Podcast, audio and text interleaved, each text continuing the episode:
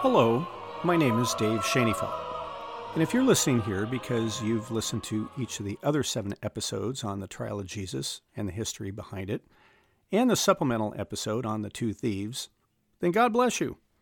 I'm guessing you had no idea what you were getting into when you said to yourself, well, I'll give this a little listen to here and see where this goes. The danger of calling something a podcast is that it only describes the form and not the substance of what's in it. And that substance can vary in the extreme. There's a very nice and kind review of my podcast by a guy out there who said, look, folks, this really isn't a podcast. It's a book that's been uploaded. I'm fine with that. He's right. This isn't a podcast as most people probably think of it. It's really a book that I'm just too lazy to get published. And I figure that's good enough for now because there are plenty of people, dare I say most people, who never would read a book, but will listen to something while they're driving around, doing laundry, dishes, just weeding in the yard, whatever. That's fine. Then, this podcast is for you. And for me, too. So where am I going with all this? First of all, again, God bless you for sticking with this. I love the stuff, you love the stuff, and we can think about this stuff forever. And if you're listening to this stuff for the first time, God bless you too. You don't have to wade through all the back episodes to get something out of this one here. So welcome, friends, as we wander into, shall we say, another spin-off of the trial of Jesus and talk about characters at the crucifixion. I began with the 2 thieves because of their particular interest to me. And I want to talk about the centurion for the same reason, because he's of interest to me too. Centurions of the ancient Roman army were tough and rugged. How would you size them up generally? Well, they're veterans. They've seen killing. They've done killing. And they've seen and done a lot more than just killing. They've seen it all. And when you've seen it all, you tend not to believe in anything. Just do your job, wait for payday, imagine retirement, move on. Try to survive. You're not like all those poor slobs around you who have to work with their hands to earn a living, whether in a field or in a pottery shop or at a carpenter's lathe. You never had luck or brains enough to be a merchant. As the saying goes, you have to have money to make money, and you never really had money to speak of. And even if you would have had money, you really don't have a knack for numbers and deals, and you probably would have lost all your money on a bad deal somewhere. You also probably don't have much of an extended family either, at least a family that has some members who want to bring you into the family business. Maybe you're an orphan. Maybe you're a bastard. Not necessarily a dirty, rotten one, just maybe one born of a local prostitute. You know your mom, but who's your daddy? No idea. Or maybe you do know your daddy, and he was a military man too. Of course, you probably never saw him much if he was a military man. He'd be gone on campaigns for years at a time. When he came back, he was irritable, restless to get on with the next. Sea captains make lousy husbands and fathers for the same reasons. They're your average absentee father with authoritarian cachet. Hey, you're my kid. I want you to have the same miserable life that I've had. Listen to your ma and be good at school while I'm away. So, others raise you and they tell you what you're going to be when you grow up and that you better start acting like your father now, even though you really haven't seen your father enough to know how to act like him.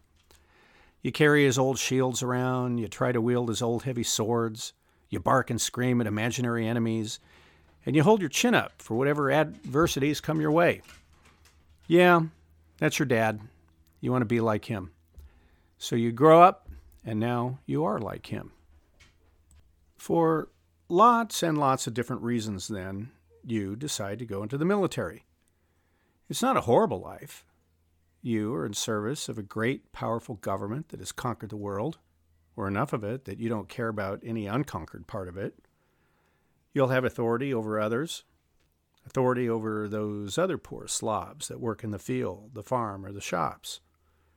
You'll enjoy the camaraderie of fellow soldiers, because a lot of them will have come from the same background that you did, and because you'll have shared hardships and horrors with them and make you just as much a band of brothers as the 101st Airborne Division in World War II. You'll bring honor to your family, assuming you have a family, and depending on what high honors you get, you'll be celebrated wherever you go. You'll get to travel to lands far and wide and experience cultures and peoples their food, and their ways, and tell stories about them the rest of your life. Assuming you have a long life, which is no guarantee, not even a likelihood, which is why you live for all the pleasures of the moment that you can. Food, drink, and sex, get it when you can, however you can, just survive how you can. Yeah, survive. Because that's all that counts. That's all you know. Maybe there's an afterlife. Maybe there's not. Nothing you can do about it one way or the other. Maybe you get assigned to work in Judea under the procurator Pontius Pilate.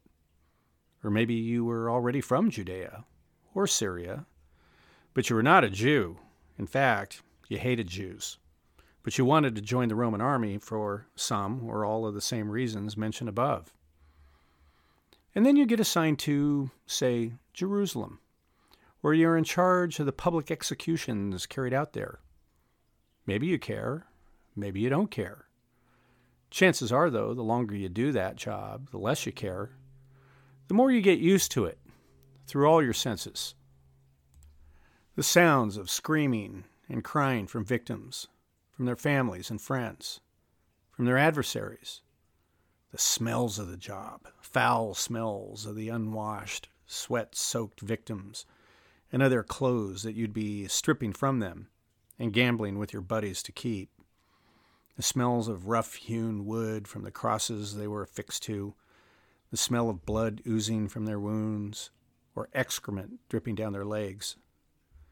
The smell of earth, rock, rope, iron, hammers, of cheap wine in jugs nearby, and the smell of mangy wild dogs hanging around looking for a treat. You would hear it all, smell it all, touch it all, and taste a bit, all while taking in an utterly ghastly sight all around you of killing and death. You're in charge of that.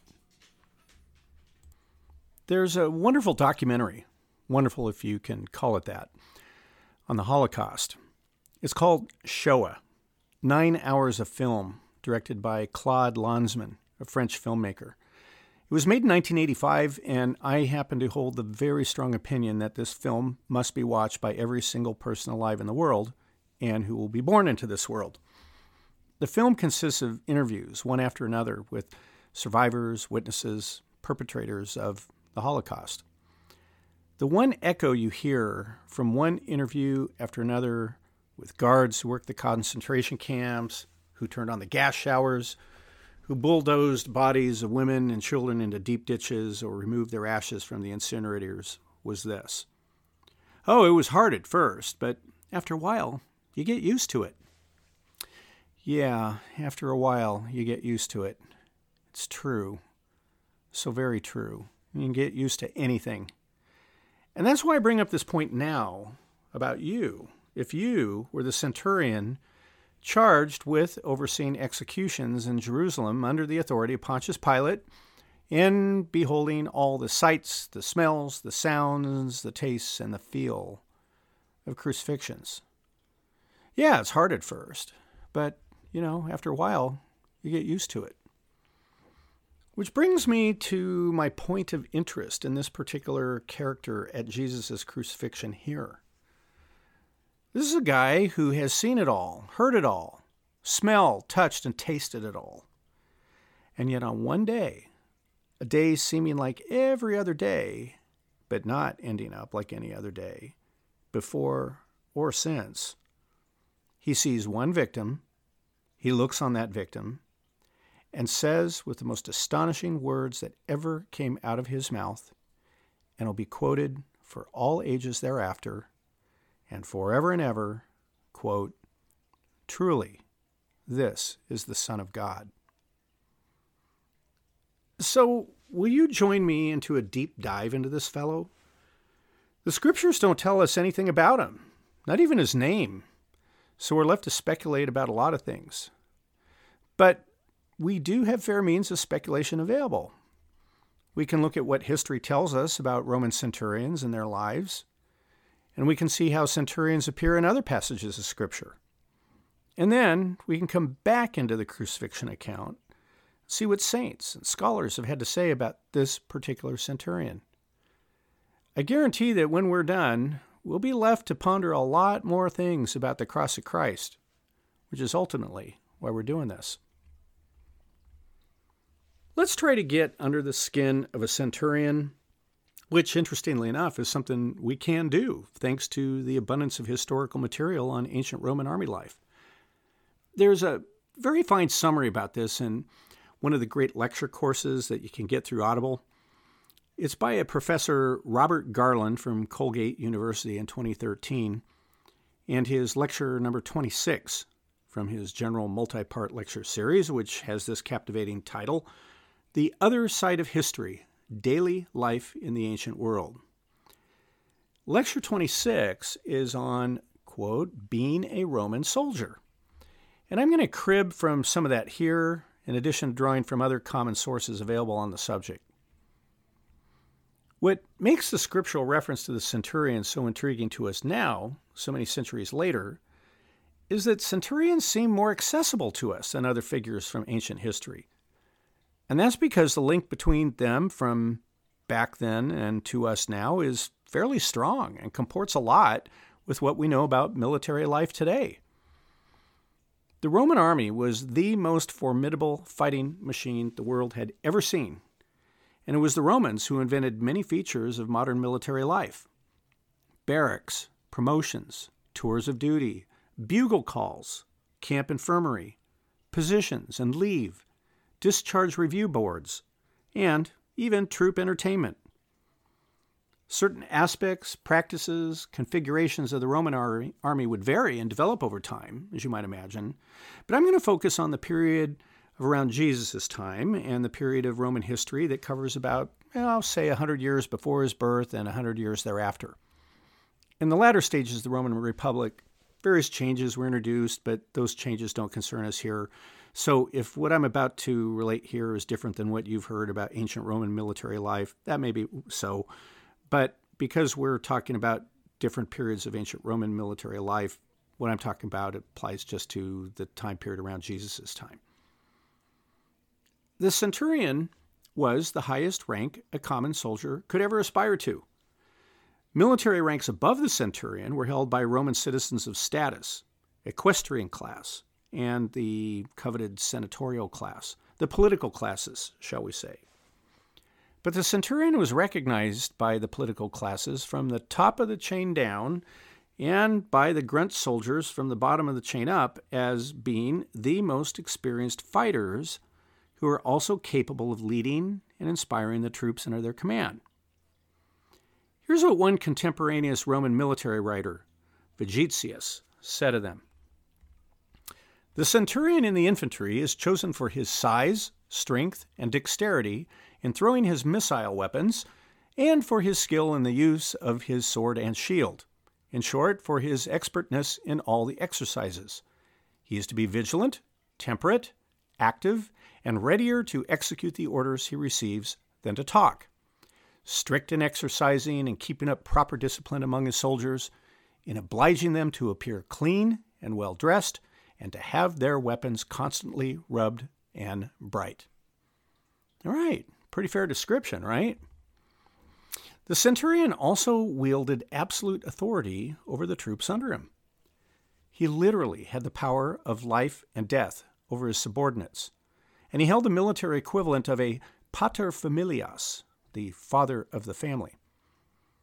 If you, as a soldier, were to commit a mild offense, he would beat you with a rod. If you committed a more serious offense, he'll also have you fined, demoted, or even transferred to another legion. If you fall asleep on guard duty in enemy territory, he could order your fellow soldiers to club you to death. But in a way, the centurion had earned his right to this privilege and was put more often than others in harm's way because of his position. Centurions suffered a disproportionate number of casualties in battle because they led from the front. In fact, specifically, at the front right of the unit's formation. Enemies would recognize them by a transverse horsehair crest on top of their helmets, not unlike some punk rocker from the 80s with a huge purple mohawk. They also got to wear their swords on their left sides, like all Roman officers. They also suffered a higher casualty rate because they were supposed to lead and inspire their men by example. And it was their skill and courage that usually brought them to their rank in the first place. And despite the centurion's life and death authority over the men below him, an authority that could very well become a horrid tyranny, the relationships actually seemed to work out pretty well overall. There are many accounts of how soldiers in retirement would come to work for and live near their centurion during his time of retirement. He had money, they didn't, and they were quite happy to assume an employee-employer relationship. So how did one actually rise through the ranks to become a centurion, and what did he experience along the way? I think those facts are intriguing because they help us crawl into the minds of the centurion at the cross and the other centurions Jesus and Paul met along the way. To join the Roman army, you could be conscripted or you could volunteer. Conscription was a kind of draft based on whether you were a citizen and owned property, and there are various exemptions and conditions on it, but volunteers were allowed too. Slaves, incidentally, were not allowed to join the army. So the regular army was therefore comprised of citizens. But if you were not a citizen and wanted to join the army, you would join an auxilia, which had the same organization and function of any regular unit. These auxilia were recruits from the Roman provinces, like for purposes here, Judea and Syria, and they were attached to the full Roman legion. Why would you join the Roman army if you lived in one of the provinces, say like Judea or Syria? Well, because you'd get military training, a set of employable skills, a steady income, reliable living conditions, and, if you made it to retirement, Roman citizenship. Because of the size and breadth of the Roman Empire, the army was extraordinarily multicultural, shall we say. The historian Tacitus says, quote, "It was an army of many languages and many customs in which citizens, allies, and foreigners mingled together." As Professor Garland points out, you'd be mixing with many peoples from many different places who weren't Roman and didn't even have a very good idea of what being Roman meant. But it was an ingenious allowance because it had the effect of creating an enormously unifying principle among all of them. Recruits typically aged between 17 and 23, although that boundary might be stretched from as young as 14 to as old as 36. The army was rather particular about married life. Your average soldier could not get married after he joined. If he was married before, that'd be all right. Just don't marry after you join. Except for centurions. They were allowed to marry while in service. And once in a while, under certain peaceful circumstances, your wife and children could actually accompany you. Recruits were expected to be taller than normal. The average Roman man was about 5 feet 5 inches tall. Roman legionaries were supposed to be taller, at least 5'8", although there is some dispute about that and whether that limit applied in the provinces where people were shorter. The point is that Romans wanted big athletic men because some people, like the Celts in the north, were big and scary looking. Recruits were more likely to be accepted if they came from the countryside. There was a prejudice against city slickers in the Roman army. They were thought to be unruly and a bad influence. If you were a foreigner, you would have to have at least a smattering of Latin so you could understand the orders being given. You'd swear an oath of allegiance to the emperor, a sacramentum. Funny how we Catholics borrowed this same word for correlative use. You'll renew this oath every New Year's Day, which for the Romans began with the spring equinox on March 21st. You'd get 3 gold coins as a sign-up fee, which is worth more than $1,000 in today's money. And this signing bonus was called a viaticum, which means what's needed for your journey. And thus, we get another cool word added to the Catholic lexicon, viaticum, which also means what you need for your journey, but in the context of receiving the Eucharist right before you die and leading to your final journey home to heaven. You then go through 4 months of grueling training. If you were in Rome, you train at the Campus Martius, which means the field of Mars, and it was next to the Tiber River.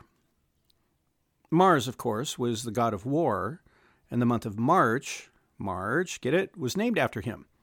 And it was in that month when Rome began campaigning for soldiers, which is why it got that name. You'd learn how to use a sword. Thrusting with the sword was preferable to slashing because it was more deadly. You'd learn how to throw the pilum, or the spear. You may remember we talked about that word in podcast number 5 because it may have been the root source for Pontius Pilate's family name, Pilatus, a word derived either from spear or from helmet. You'd have to learn how to throw it accurately for 30 meters, or as I like to think in football field measurements, about 33 yards, and therefore anywhere in the red zone. You'd also learn how to shoot a bow, an arrow, and how to shoot darts with a sling. You'll also learn how to build a camp and get in formation. You would learn tortoise formation, where you all cluster together and hold your shields over your heads and on all sides to create a unified protective shell against a hail of arrows or spears or other projectiles. You'd wear a covering over your shoulders and chest called a lorica, which is made out of iron plates and straps. You may have heard of that term before, lorica, in relation to St. Patrick's lorica. It's a beautiful prayer for protection, a kind of breastplate for life. I'm not sure if St. Patrick himself called it that, but he might have because he was well familiar with Roman soldier life and practices. The lorica is one reason why you'll often see Pilate depicted wearing that in the movies, because that's what soldiers sometimes wore. Procurators like Pilate also wore robes, probably a whole lot more than they wore the iron, because it was a whole lot more comfortable.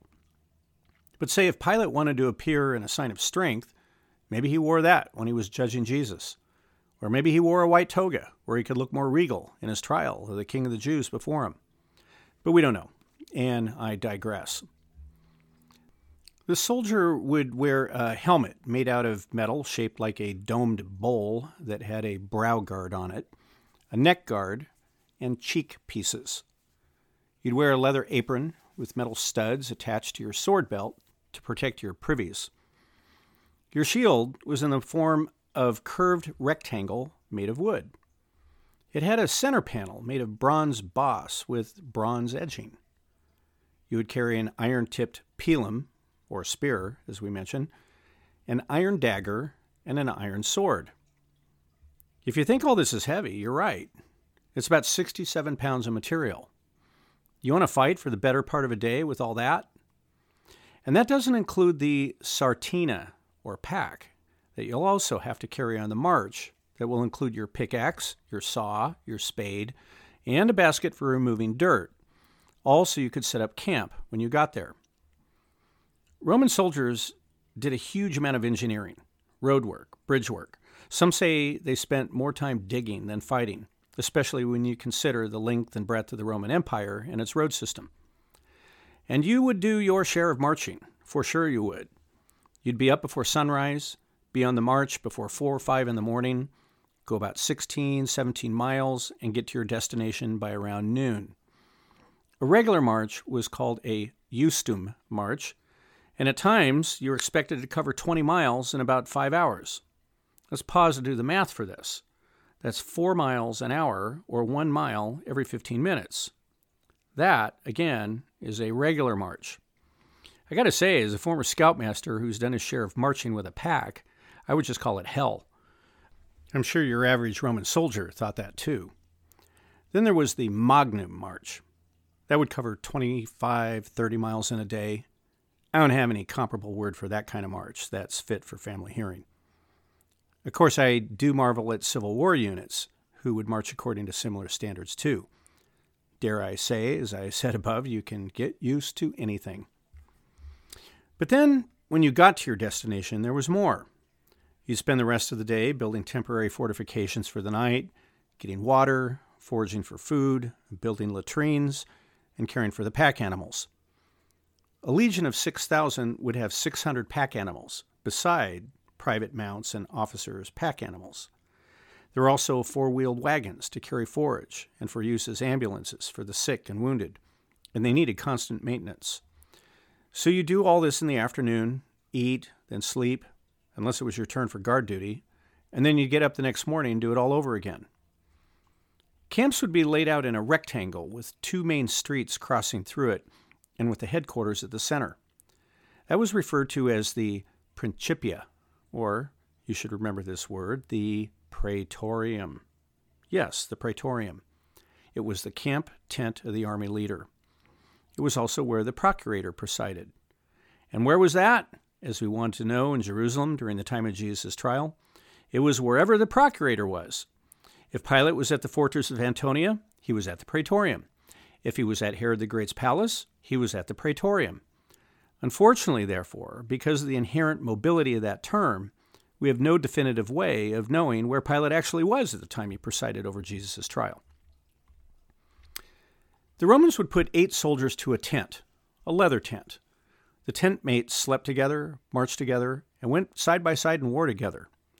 They were called contubernales. 2 would usually be on guard duty each night, and they would rotate through the duty. That's why 1/5 of a legion's manpower was on guard duty at any one time. And then there was war. Units would form in 10 or more ranks deep. They would put gaps in the line to allow individual units some maneuverability. The centurion would be standing in the front rank on the far right of the unit. Standard bearers would lead the unit into battle ahead of the line. They had to be visible at all times. An order to charge was usually given when the front unit was about 30 yards from the enemy. And at that point, you'd hurl your pilum and then ram the enemy line at speed and try to grind your shield into an opponent's belly or groin. And while this is going on, bows and arrows are flying all around, catapults were launching rocks and debris, and there was all the yelling and screaming you can't possibly imagine. Afterwards, they'd take prisoners, plunder the camp, strip the dead of all valuables, armor, weapons especially, and after particularly fierce battles, you'd cut the heads off your dead enemies and pile them up before a trophy. If you got wounded, you're in real trouble. Wounds tended to be fatal, and the surgeon couldn't protect you against infection. If you happened to survive and be disabled, you could at least get an honorable discharge, and you wouldn't have to pay taxes or perform any civic duties thereafter. At some point, once you had reached at least the age of 30, and you were capable of both reading and writing sufficiently to be able to read and give written orders, and you had distinguished yourself sufficiently to your peers and your superiors, you could be appointed centurion. Your pay would go way up, way up. You'd be making about 17 times as much as when you enlisted. 17 times! And it could go up from there. And you would have the kind of authority that others had previously exercised over you. Let's talk about the structure of the army so you get an idea of exactly how the centurion fits in it. And one thing to disabuse you of early on is the name centurion. It suggests it has something to do with the number 100, a century. Actually, it doesn't, although there's some debate about whether it may have originated that way. The word centurion is drawn from the unit actually led, a century, which, oddly enough, does not, again, refer to 100 men, but rather to 80. Look, we do that too. A 2x4 is not actually 2 inches by 4 inches, people. You know that. A baker's dozen, it's not a dozen. And jumbo shrimp, good grief, it's never jumbo. So, the centurion was the leader of the century, which was 80 men. Got it? Here's how a Roman legion then was divided up. Each legion had 10 cohorts, and each cohort had 480 men, which gets you 4,800 men. Add in 120 cavalry members, and you get about 5,000 men. Some legions might have had 6,000 if you bump these numbers in one way or another. But you can pause for a minute and think about these numbers when you think of what the demon said to Jesus through the mouth of the possessed man when Jesus asked him what his name was. He said, quote, "My name is Legion, for we are many." He used that word, legion. So the guy had maybe, 5,000-6,000 demons in him? Maybe. After all, when the demons left him, they entered into some 2,000 pigs and rushed off a cliff into the lake. So what do we got here? 2, maybe 3 demons for each pig? Yeah, sounds about right. At the time of Augustus Caesar, there were 28 legions altogether, along with 250 auxilia units, which gives you a standing army of about 250,000 soldiers, more or less. This does not include the Praetorian Guard, which was the standing army in Rome to protect the emperor. That numbered about 5,000 or 6,000 crack soldiers at the time of Augustus. Now, some cohorts might on a good day, when they were at full strength, have 600 men in it. That's why, if you remember from podcast number 2 on the arrest of Jesus, where we talked about this term and discussed whether there was an actual cohort in the Garden of Gethsemane, as John in his gospel seems to say was there. But as you'll also recall, most scholars just don't think John was referring to that same term, and that he never in a million years meant to indicate that there were 600 soldiers in the Garden of Gethsemane to arrest Jesus, much less any troops serving under Pontius Pilate. So, for each of the 10 cohorts, you had 6 centuries, meaning you'd have 60 centuries altogether. And since you had one centurion for each century, you'd have 60 centurions in the legion. Now, the most senior of these centurions would lead the first cohort, and the first cohort would lead the other 9 cohorts. I know it's getting confusing, but bear with me. So you'd have the lead centurion was called the primus pilus. He was in charge of the first century of the first cohort. And then there were various ranks among centurions in each of the other cohorts going on down. But look, let's just keep it simple. For every cohort, you'd have 6 centurions, and there'd be a hierarchy among them. At the top of the legion was a commander, usually filled by a senator or someone from the senatorial rank.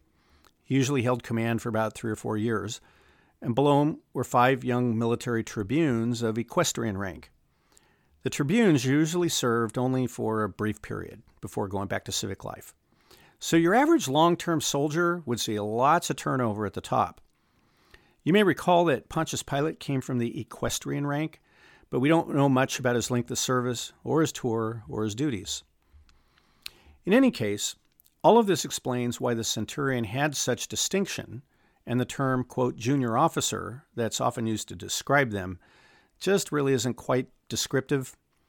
Everyone in the legion knew, from the top officers down to the grunt soldiers on up, as we said, that the centurion was the real backbone of the legion. They ran the day-to-day life of the men. They issued commands in the field, and if they happened to be designated as the praefectus castrorum, or camp prefect, they would actually be third in command of the entire legion, no matter what other tribune or officer was around.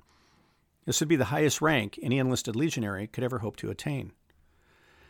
Now, the long game for a centurion was retirement. If you managed to survive for 25, 26 years in service, you'd get a retirement package. You had, though, only a 1 in 2 chance of getting one, because you had only a 1 in 2 chance of avoiding death from the ravages of war and military life, or from life's ailments in general. But if you did survive, then you had a pretty decent retirement package. You'd either get a chunk of farmland somewhere, or a large financial sum amounting to about 8 or more years' worth of pay, or you could get a mix of both. Centurions would usually be given land in the place where they were last stationed. This was also Rome's indirect way of helping to expand the empire. After the Battle of Philippi in 42 BC, Mark Antony set up a bunch of his officers with land grants and retirement there to help colonize the area. When the Apostle Paul wrote his letter to the Philippians about 100 years later, he was writing to a well-recognized community of retired military veterans. Philippi was our equivalent of Pensacola, San Diego, or Virginia Beach. And I'm sure Philippi had an abundant source of Starbucks and Denny's where old soldiers would hang out and solve all the problems of life together. And plus, you'd get a bronze diploma committing your service. I'm serious. A bronze diploma, notarized. It was in Latin, though, so you might have a hard time reading it. A lot of them got melted down in later times, but there's still some around in museums. I'd be curious to know whether your average Roman corporate employee on his retirement got a nice bronze sundial with a gold chain. I don't know. But let's think of the numbers again, and you can see why a career in the army really wasn't such a bad thing. If you joined when you were 17, you could retire at 42. Sign up at age 20, and you're out by 45. It's not a whole lot unlike military retirement today, But you got a whole lot better chance of making it to that age than they did. So in light of all these things, what, if anything, can we conclude about the centurions we meet in Scripture? Well, a few things. He was at least 30 years old. He was probably not a city boy. He may or may not be married. He knew what an oath meant because he took it annually. He swore allegiance to the Roman emperor. He was either a Roman citizen or he had the hope of becoming one on retirement.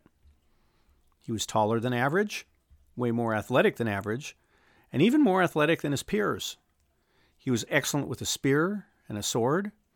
He knew something about engineering, road making, bridge building. He could march like hell.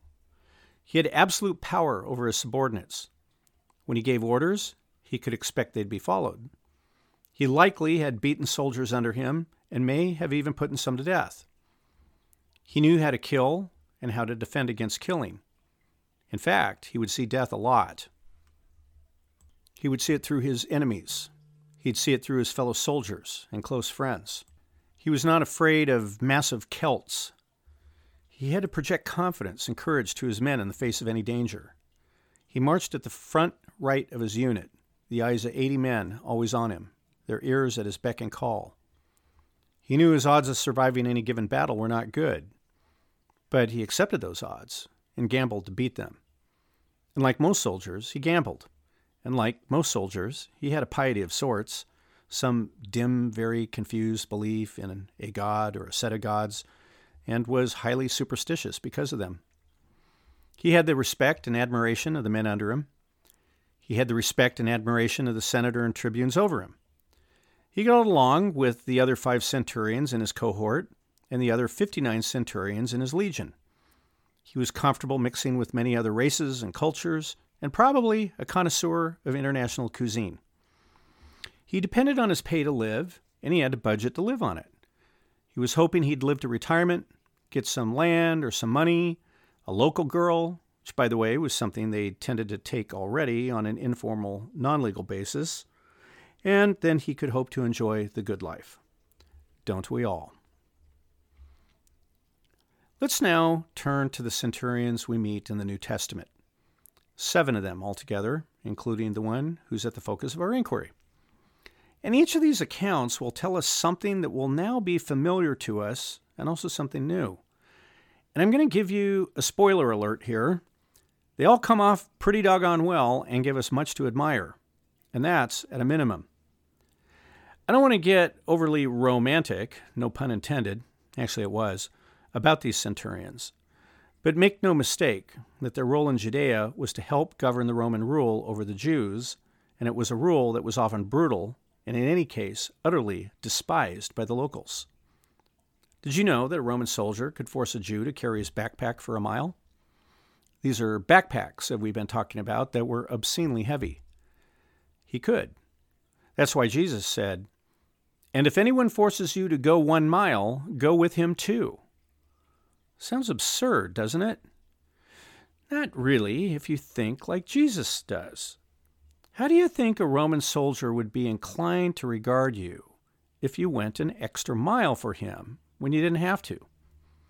Sure, some might think of you as a doormat, but others might, they just might, stop and wonder about this extraordinary and unexpected act of charity and, well, be changed by it. After all, you'd now have 2 whole miles of evangelizing available to you, too. So, soldier, have you heard about this Jesus of Nazareth? But most people, of course, were not like this, and centurions knew they were in hostile, enemy-infested territory. It took every bit of the brutal strength they had, and projected, to keep that festering, seething land and its everlasting, stubborn people from bubbling over. They didn't like the people they were supposed to keep in order, and the people didn't like them either, probably more so. And there's one other detail we need to mention, at least generally, about the centurions we meet here. They were from an auxilia, an auxiliary unit, not any specific Roman legion. They trained like them, they were organized like them, but remember, they came from the local province and generally were not citizens. They were hoping to become citizens, and they were perfectly happy to earn their retirement packages by working against the indigenous locals whom they hated. They were typically Syrians, Samaritans, and historians estimate that probably no more than 10% of the Roman military there was actually from Rome or the Italian peninsula. In all other respects, we can assume these auxiliary centurions met all of the other qualifications for physical and mental toughness and exemplary leadership that we discussed above. Imagine, if you will, the Indian Army of British India, but with fewer friendly Indians. They were headquartered at Caesarea, about 60 miles north of Jerusalem on the coast, but they were also stationed at the Fortress of Antonia, built adjacent to and looking down over the temple along the northwest wall of Jerusalem. Herod the Great built that fortress in honor of his patron, Mark Antony, thus the name Fortress of Antonia. Herod did everything in grand scale, and the Antonia appears to have been built that way also, except that historians disagree on how big it was and what it looked like. Most accept Josephus's account that it was big enough to hold an entire legion, some 5,000 to 6,000 soldiers. We do know that the Jewish high priest's robes were kept there and not in the temple. Let's then turn to the centurions of the New Testament. Other than our centurion at the crucifixion, we have 6 others referenced, one from Luke chapter 7, and the others all from the Acts of the Apostles, which Luke also wrote. So Luke is the one for us to thank for the vast majority of our knowledge about centurions in the New Testament. In the Gospel of Luke, chapter 7, we're treated to an exquisite story about a centurion. This was the one who sent a messenger to Jesus asking him to just say the word and cure his servant. Here's the full text from the Revised Standard Version. When he, Jesus, had completed all his teaching in the hearing of the people, he went to Capernaum. Now a centurion slave who was highly regarded by him was sick and about to die. When he heard about Jesus, he sent some Jewish elders to him, asking him to come and save the life of his slave. When they came to Jesus, they strongly urged him, saying, "He is worthy for you to grant this to him, for he loves our nation, and it was he who built us our synagogue." Now Jesus started on his way with them, but already, when he was not yet far from the house, the centurion sent friends, saying to him, "Lord, do not trouble yourself further, for I am not worthy for you to enter under my roof. For that reason, I did not even consider myself worthy to come to you, but just say the word, and my servant shall be healed. For I also am a man placed under authority, with soldiers under myself. And I say to this one, 'Go,' and he goes. And to another, 'Come,' and he comes. And to my slave, 'Do this,' and he does it." Now when Jesus heard this, he was amazed at him, and turned and said to the crowd that was following him, "I say to you, not even in Israel have I found such great faith." And when those who had been sent returned to the house, they found the slave in good health. Now there are several points about this passage that resonate with what we've discussed above. First, the centurion gave orders for others to go see Jesus. He didn't go himself. That would have been typical of a centurion who had others under his command. Second, the centurion had a slave and he loved him. I don't want to get into the nuances of slavery as found in the New Testament. They're exceedingly complex and have really nothing to do with our modern notions of what slavery is and all the issues that accompany it. But I will say this, there was a centurion who had some kind of servant under him that he certainly didn't regard as property, but as someone he truly loved. And he loved so much that he sent people under his command to someone he was sure would heal him on an order alone and without having to even come visit him. Third, the centurion had financial means, as we also understood with the rank of a centurion. Indeed, he had substantial means, because the elders introduced him to Jesus as one who had, quote, "built us our synagogue." A Roman centurion as a Jewish philanthropist? I thought they all hated each other, so you say. Well, not all the time and not universally. That kind of thing happened from time to time. And could a centurion afford something like that all on his own pay? It's possible. But other options are possible too. Maybe he inherited a pile of money from Uncle Ephraim. Who knows? Fact is, he was generous with it. Fact is also, he built the one in Capernaum. Now, isn't that interesting? That's where Jesus grew up. Was this the same place where Jesus unrolled the scrolls and said the reading in Isaiah applied to him? We don't know. But there is archaeological evidence for that very same synagogue, and it dates to the same period. Fourth, this centurion was able to send Jewish elders as his emissaries. And they were most effective and earnest emissaries, too, given the details they pressed on Jesus. Clearly, they loved the centurion, too. That term, elders, is a pretty specific reference to the leading Jewish classes there. Were they Sadducees or Pharisees? Don't know. On the one hand, most elders were Sadducees, or at least in Jerusalem they were, maybe not in the sticks up north. On the other hand, Pharisees would have been a lot more concerned about getting a synagogue than the Sadducees would have been. Sadducees want nice roads, aqueducts. So, elders as Sadducees or Pharisees, take your pick. Fifth, Jesus agreed to visit the centurion, and someone must have returned quick word back to him, because the centurion demurred and sent a message back to Jesus. Tell him, in effect, he doesn't need to come here. Just remind him I'm a man of authority, and so I know his order will be just as good as if he came here himself.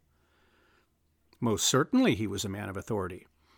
He was used to giving orders, and he expected his orders would be followed. And he understood that if Jesus gave orders, his orders would be followed, too, even for healings. Sixth, the centurion's humility is stunning, and even Jesus expresses shock over it. The text says he was amazed. If that isn't high praise, I don't know what is. Who gets to amaze Jesus? A tiny handful of people. Well, this centurion is one of them. But his humility is also somewhat understandable in view of his rank. He deferred to people above him, senators, tribunes, members of the equestrian rank. His job was to do whatever he could to avoid bothering them. Sure seems consistent here. The only time he would have ever bothered a superior with a request was when he felt he lacked enough authority to decide on his own. Like any good military officer, then and only then would he seek confirmation from higher authority. And so he did this to Jesus here. For reasons not recorded, he understood Jesus was a higher authority and that he had power to do something that he himself was powerless to do, heal his beloved servant. For that reason, Jesus is, quote, amazed. And he turns to the crowd following him and says, quote, I say to you, not even in Israel have I found such great faith, end quote. Seventh, Jesus does what the centurion requests. He doesn't come to the centurion's house. Can you imagine? The centurion does not want Jesus to come to his house. He's not like Simon, who wants Jesus there so he can throw a nice party for him. He's a humble centurion who does not want the grand senator coming into his tent. Of course, he knows Jesus is more than even a grand senator. He may not know exactly what he is, that he's the Messiah, the true Son of God. But he knows he's not worthy to have him come under his roof. It's this same humility, the humility of a centurion who is not a member of the tribe of Israel, that we are to assume in advance of Holy Communion, and say, in a paraphrase of these very same words, quote, Lord, I am not worthy for you to enter under my roof, but just say the word, and my soul shall be healed. In other words, thanks to the words spoken by a centurion, we are reminded of the special posture we must have when we ask Jesus to come into our souls and heal us too. And need we guess how the rest of the story played out with the centurion? When he saw that, yes, Jesus sent an order, and yes, his slave was healed, do you think he had any trouble accepting the good news of the kingdom of God and the Christos there to proclaim it? The second reference to a centurion in the Gospels is the last one I want to talk about, because that's the account of the centurion at the crucifixion. Let's pass over that for now and talk about the other five that we see in the Acts of the Apostles. The first centurion we meet there is a gem, Cornelius.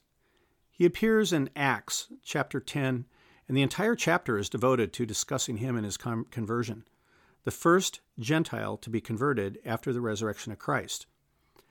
I'm going to read verses 1 through 8, and I'll let you read the rest on your own. But here's the first part of his story, and note the details it relates about him. Now there was a man in Caesarea named Cornelius, a centurion of what was called the Italian cohort, a devout man and one who feared God with all his household, and made many charitable contributions to the Jewish people, and prayed to God continually. About the 9th hour of the day, he clearly saw in a vision an angel of God who had just come in and said to him, "Cornelius!" And he looked at him intently and became terrified, and said, "What is it, Lord?" And he said to him, "Your prayers and charitable gifts have ascended as a memorial offering before God. Now dispatch some men to Joppa and send for a man named Simon, who is also called Peter. He is staying with a tanner named Simon, whose house is by the sea." When the angel who spoke to him left, he summoned two of his servants and a devout soldier from his personal attendants. And after he had explained everything to them, he sent them to Joppa. Now, this passage goes on to recount Peter's famous vision too, where he sees a great sheet coming down out of the sky with all kinds of animals on it, and he hears a voice saying, "Get up, kill, and eat." It included pigs and cloven-foot animals. The vision perplexed him, and it was at that moment 3 men appeared at his house sent by Cornelius. They said this, quote, "Cornelius, a centurion, a righteous and God-fearing man, well spoken of by the entire nation of the Jews, was divinely directed by a holy angel to send for you to come to his house and hear a message from you." Peter invited them in, and it says he, quote, "gave them lodging." I'm assuming that because of his vision, he got up the next morning and cooked up a great breakfast of bacon and eggs for all of them. Can you imagine what a Jew thought when he tasted bacon for the first time? I recall a Jewish radio host once saying that the sole reason God made bacon was to annoy the Jews. Anyhow, Peter agreed to go with them and some other Christians from Joppa. It says Cornelius was expecting them and had called together his relatives and close friends. When Peter entered, Cornelius, it says, quote, "met him and fell at his feet and worshipped him." Peter then says, in effect, "Stop it! I'm just a man." And he explains that God has shown to him that he is not allowed to call any person unholy or unclean. So he says, "I've come. Why did you send to me?" Which is kind of strange, right? Cornelius tells him to come and doesn't tell him why he wants him to come. And Peter comes without knowing why he is to come. So Cornelius recounts his vision to him, thanks Peter for coming, and says, quote, "We are all here present before God to hear everything that you have been commanded by the Lord," end quote. Peter then gives a magnificent speech where he recounts how he now understands that God shows no partiality among people and that God had ordered him to preach to all people and to testify that Jesus was the one appointed by God as judge of the living and the dead, and that through his name everyone who believes in him receives forgiveness of sins. And here's how the chapter concludes. While Peter was still speaking these words, the Holy Spirit fell upon all those who were listening to the message. All the Jewish believers who came with Peter were amazed because the gift of the Holy Spirit had also been poured out on the Gentiles. For they were hearing them speaking with tongues and exalting God. Then Peter responded, "Surely no one can refuse the water for these to be baptized, who have received the Holy Spirit just as we did, can he?" And he ordered them to be baptized in the name of Jesus Christ. Then they asked him to stay on for a few days. Now, there's a lot to unpack here, and I'm not going to do it here. But I wanted you to hear this account and reflect on the great mystery of God and how he chose to make, of all possible Gentiles in the world, a centurion as the first one to be baptized and to receive the gift of faith and eternal life. Of course, by now, you recognized all the characteristics of Cornelius as a centurion, sending subordinates to send a message, anticipating the news and a response, being prepared to act by having all of his friends and relatives assemble for Peter when Peter would arrive, his humility before a superior officer when Peter did arrive, and his submission to orders that he be baptized. It's all rather extraordinary when you think about it. Truly extraordinary.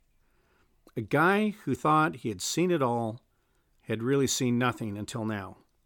And now he really does see it all. We next meet a couple of other centurions, but they're not named. The first one referred to is in Acts chapter 22. This is where Paul is in the temple in Jerusalem, and it says that some Jews from Asia saw him there and whipped up the crowd against him, dragged him out of the temple, and were planning to kill him. The commander of the cohort, who appears to have been in quarters at the Antonia next door, took some soldiers and centurions and stopped the beating. The commander couldn't tell who had done what and all the commotion, so he had Paul put in chains and was about to have him brought into the barracks. The commander thought Paul was some Egyptian who had stirred up a revolt and led 4,000 men of the assassins out into the wilderness. Paul said, "Heck no, I'm a Jew of Tarsus, and all I want to do is talk to the people." So, somewhat surprisingly, the commander then let Paul speak on the stairs outside the temple. So Paul's giving an account of his conversion, and all seems going well until he mentions the martyrdom of Stephen and how God had told him, Paul, to go preach to the Gentiles. Then all hell broke loose. People started shouting and yelling and throwing dirt in the air, it says. And at this, the commander had enough. He orders Paul to be brought to the barracks and be, quote, interrogated by flogging, is how it reads. Yes, interrogated by flogging, so that he would find out the reason why they were all shouting against him that way. Apparently, the commander didn't think Paul was credible and wanted to beat him a bit to get the truth out.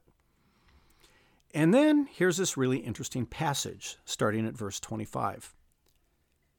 But when they stretched him out with straps, Paul said to the centurion who was standing by, "Is it lawful for you to flog a man who is a Roman and uncondemned?" When the centurion heard this, he went to the commander and told him, saying, "What are you about to do? For this man is a Roman." The commander came and said to Paul, "Tell me, are you a Roman?" And he said, "Yes." The commander answered, "I acquired this citizenship for a large sum of money." And Paul said, "But I was actually born a citizen." Therefore, those who were about to interrogate him immediately backed away from him. And the commander also was afraid when he found out that he was a Roman, and because he had put him in chains. Now, this is really cool when you think about it. So the commander had decided to proceed with the flogging and left it to the centurion to do so inside the barracks. But the centurion was prepared to countermand him. When Paul said he was a Roman, the centurion intervened, left, and approached the commander. When Paul confirmed it directly to the commander backed off. So, a centurion who used to give beatings personally all the time stepped in to prevent Paul from getting one here. That's pretty remarkable and shows he was not the jaded soldier one might think he was, who might feel that everyone around him needed a beating for some reason or another. Clearly not a guy either who says, "Hey, I'm just following orders." Of course, there was this bit. It says the commander, quote, was afraid when he found out Paul was a Roman. Chances are the commander would have some splaining to do if he had to take it on himself to beat a Roman citizen without giving him a fair trial first, and his trusty centurion spared them both the splaining. But the commander was still curious, so he kept Paul overnight for his safety and then, quote, ordered, it's a curious word, he ordered the chief priests and all the Sanhedrin to assemble, and he brought Paul, quote, down, it says, and placed him before them. That's an interesting term, of course, but it fits because the fortress was above the temple, and the Sanhedrin usually met in the temple precincts, except during Jesus' trial when we're told they met in the house of the high priest. But the story continues with good drama. Paul looked intently at the council and said, quote, "Brothers, I have lived my life with an entirely good conscience before God up to this day." End quote. That was enough for the high priest. Not Joseph Caiaphas. He had then been replaced by another high priest, Ananias. Ananias gave an order to those sitting near Paul to punch him in the face.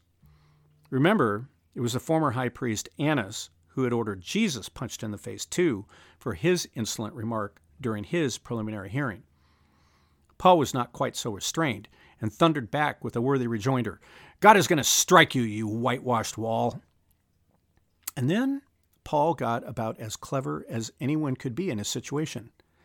He noticed there were both Sadducees and Pharisees there, and those two groups, he knew, didn't really get along well. He knew the Sadducees didn't believe in the resurrection of the dead, and that the Pharisees hated them for it. He also knew the Pharisees did believe in the resurrection of the dead, and the Sadducees thought they were stupid for believing it.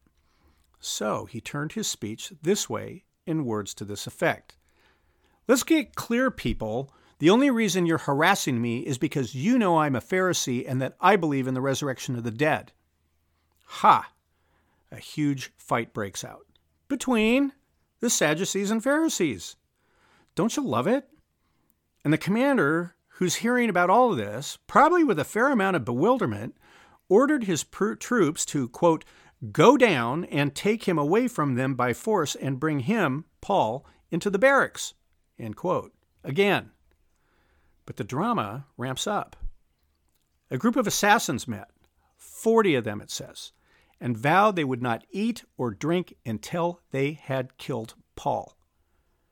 And they went to the chief priests and elders and told them to tell the commander to bring Paul back down so they could, quote, "investigate his case more thoroughly."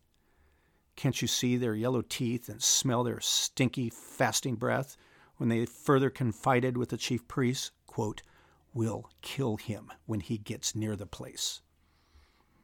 But Paul's nephew, by the way, we don't know who he was, but Paul's nephew heard the conspiracy and got permission to enter the barracks and see Paul. And here's where we meet a centurion again. The same one? We don't know. But here's the passage at verse 17. "Paul called one of the centurions to himself and said, 'Take this young man to the commander, for he has something to report to him.' So he took him and led him to the commander and said, 'Paul the prisoner called me over to him and asked me to bring this young man to you because he has something to tell you.' The commander took him by the hand and, stepping aside, began to inquire of him privately, 'What is it that you have to report to me?' And he said, 'The Jews have agreed to ask you to bring Paul down tomorrow to the council, as though they were going to inquire somewhat more thoroughly about him. So do not listen to them, for more than 40 of them are in hiding to ambush him, and these men have put themselves under an oath not to eat or drink until they kill him, and now they are ready and waiting for assurance from you.' Then the commander let the young man go, instructing him, 'Tell no one that you have notified me of these things.' And he called to him two of the centurions and said, 'Get 200 soldiers ready by the third hour of the night to proceed to Caesarea with 70 horsemen and 200 spearmen. They were also to provide mounts to put Paul on and bring him safely to Felix the governor.' And then he wrote a letter to Felix telling him the history." Again, this is a pretty remarkable story and shows the honor of the centurion. And it also confirms the authority the centurion had because the commander sent two of them to command 200 soldiers. Remember, they're used to commanding about 80 soldiers each, and have them ready to leave at 3 o'clock in the morning, along with 70 horsemen and 200 spearmen, and march all the way to Caesarea, 60 miles northwest on the coast. I'm going to guess that was a march magnum, and they were expected to get there in 2 days. Further, they were expecting a rabble, and the centurions were entrusted to defend against it. When you think of the several hundred thousands of Jews right there inside the walls of Jerusalem, right next door to them, who could be whipped up in a religious frenzy to storm the fortress and drag Paul out of there, this was no overreach on the commander's part. And so here you have centurions, two of them, ready to go to battle for Paul if need be, and die for him if need be. and to at least march 660 miles for him on a moment's notice without recorded complaint. The next centurion we meet is Julius, the other centurion known by name. And he pops up in chapter 27 of the Acts of the Apostles. Here's the opening verse, quote, "Now when it was decided that we would sail for Italy, they proceeded to turn Paul and some other prisoners over to a centurion of the Augustan cohort named Julius." All right, so he's named Julius, and he was with the Augustan cohort. That cohort and the Italian cohort mentioned above were two of five cohorts stationed in Caesarea. Unfortunately, we don't know a whole lot more about that cohort, although there's both literary and archaeological evidence for it. While you probably think I like to go down a lot of rabbit holes, I'm going to spare you that pain here. What we know about Paul and Julius is a whole lot more detailed and more interesting. They put out to sea, and then next day it says, quote, "We put in at Sidon, and Julius treated Paul with consideration and allowed him to go to his friends and receive care." Now, this Julius fellow must have been extraordinary. Luke not only mentions him by name, but Luke goes out of his way to say he, quote, "treated Paul with consideration." Quick rabbit hole, where was Sidon?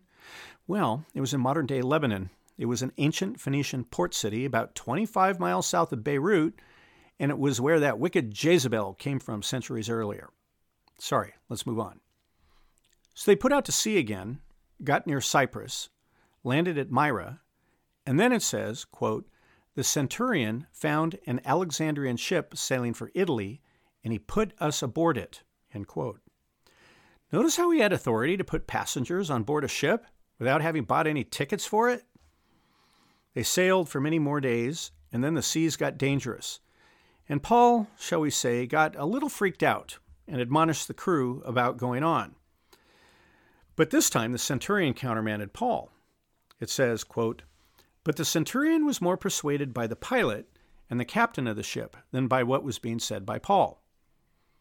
Now you can appreciate Paul's concern, but after all, he was a tent maker, not a seasoned military veteran, and he should have, as the saying goes, stuck to his own knitting.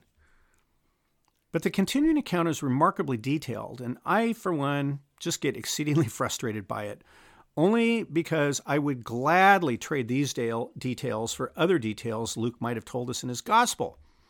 It's filled with details about how they jettisoned cargo, where they let down anchor, how many anchors they let down, 4, how deep the water was, 20 fathoms on one sounding, 15 on another.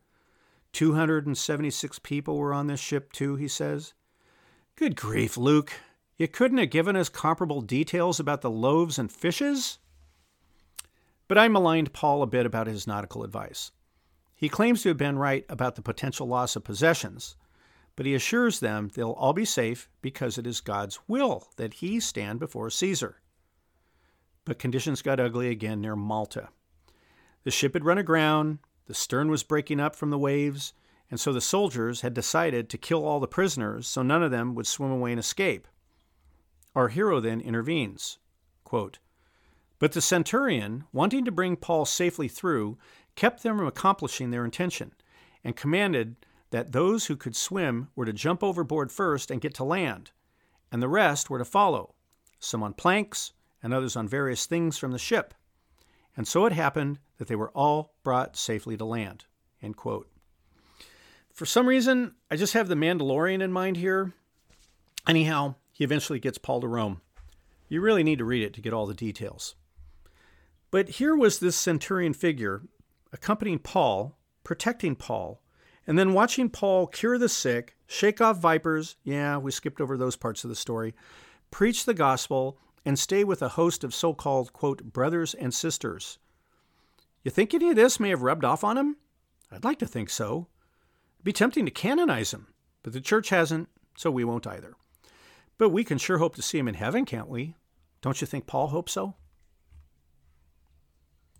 With all that we now know about the character, training, and background of centurions in general, and even through the descriptions of some of them in the Acts of the Apostles, let's turn to the particular centurion at the scene of the crucifixion. His rule at the crucifixion is mentioned in all three of the Synoptic Gospels, with slightly different formations that we'll address. But let's get right to the texts of each of them, because the texts are short, even if usually meaningful, which is why I thought it would be worthwhile to spend the time talking about the character, training, and background of centurions in general, so we could put these few simple words in context to our centurion here. Matthew tells it this way, chapter 27, verses 54 to 56, quote, "But the centurion and those who with him were keeping guard over Jesus, having seen the earth shaking and these happenings, feared exceedingly, saying," quote, "truly this was God's Son," end quote. I want you to know some details here before we move on to the other accounts. Matthew points out that the centurion was not alone, of course, but was with others who were keeping guard over Jesus.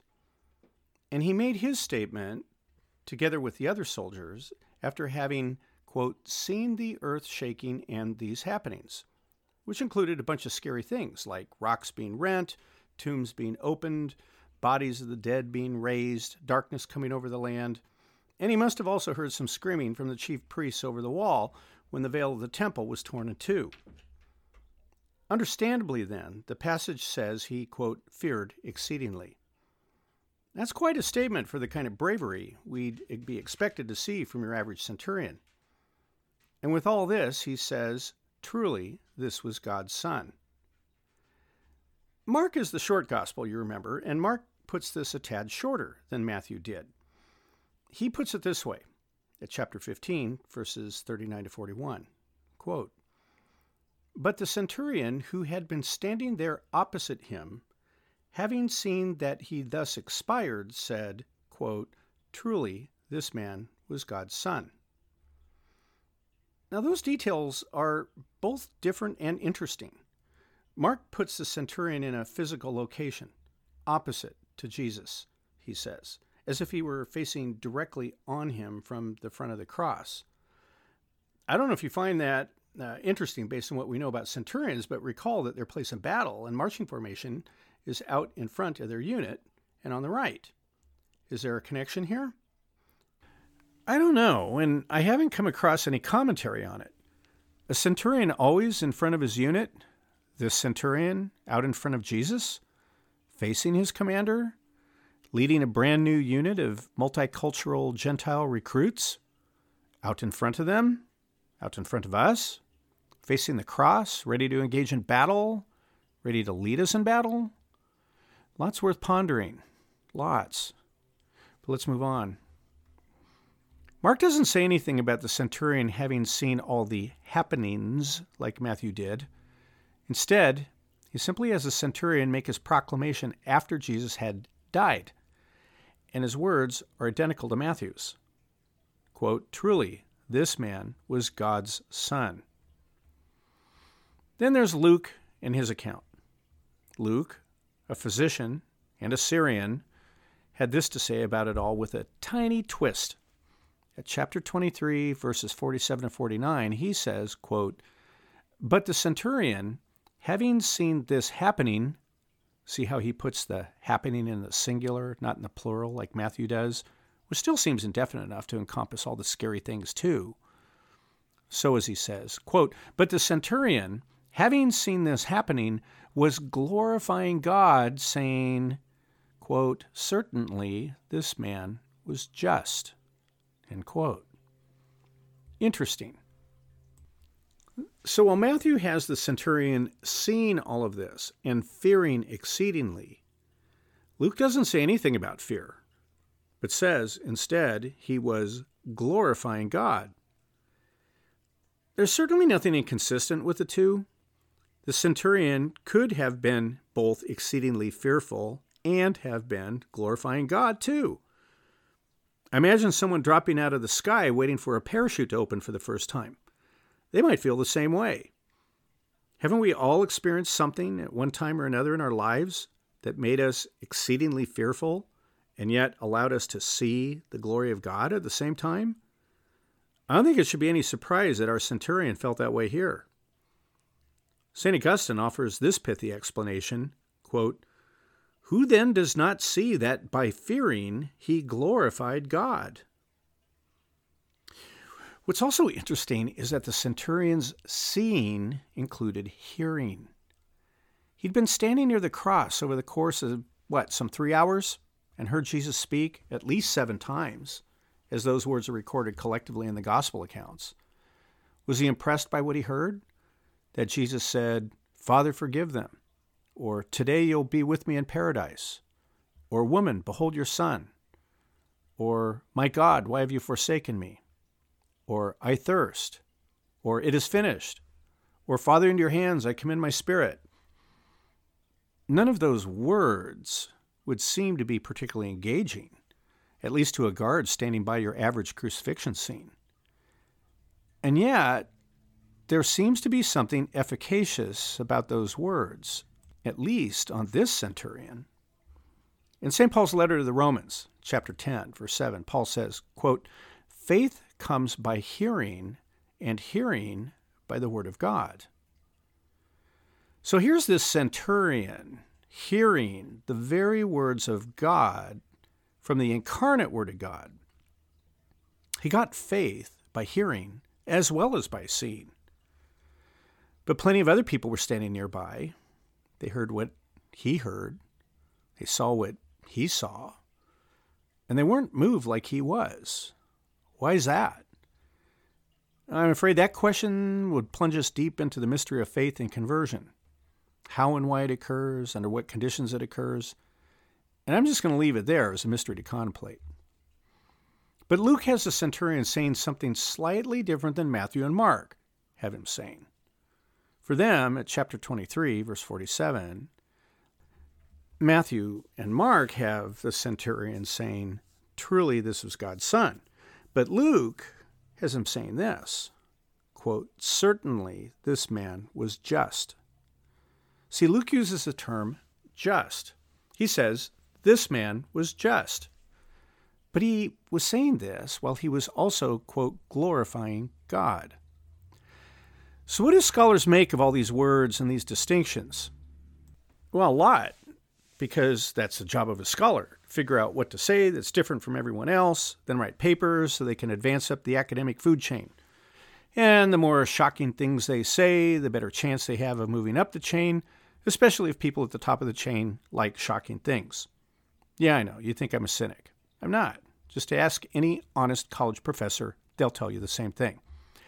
And therefore, I'm sorry, but I just don't have the patience to deal with so-called scholars who spend their time tearing apart Holy Scripture, casting doubt about things Christians have accepted as true for 2,000 years.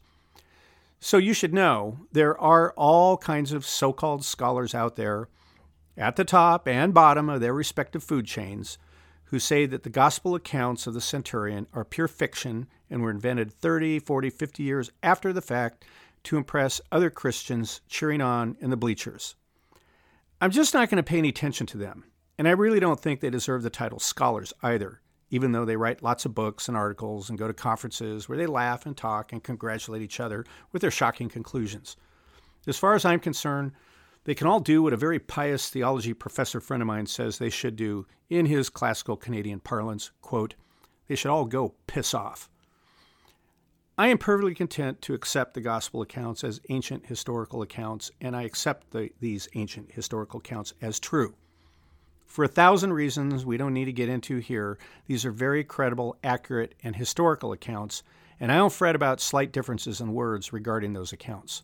I am pretty sure, as a matter of historical fact, based on my own life experience, and I hope it would be your life experience too, that when the centurion was standing at the foot of Jesus' cross and said the words, "Truly this is God's son," that he didn't just shut his mouth and say nothing else.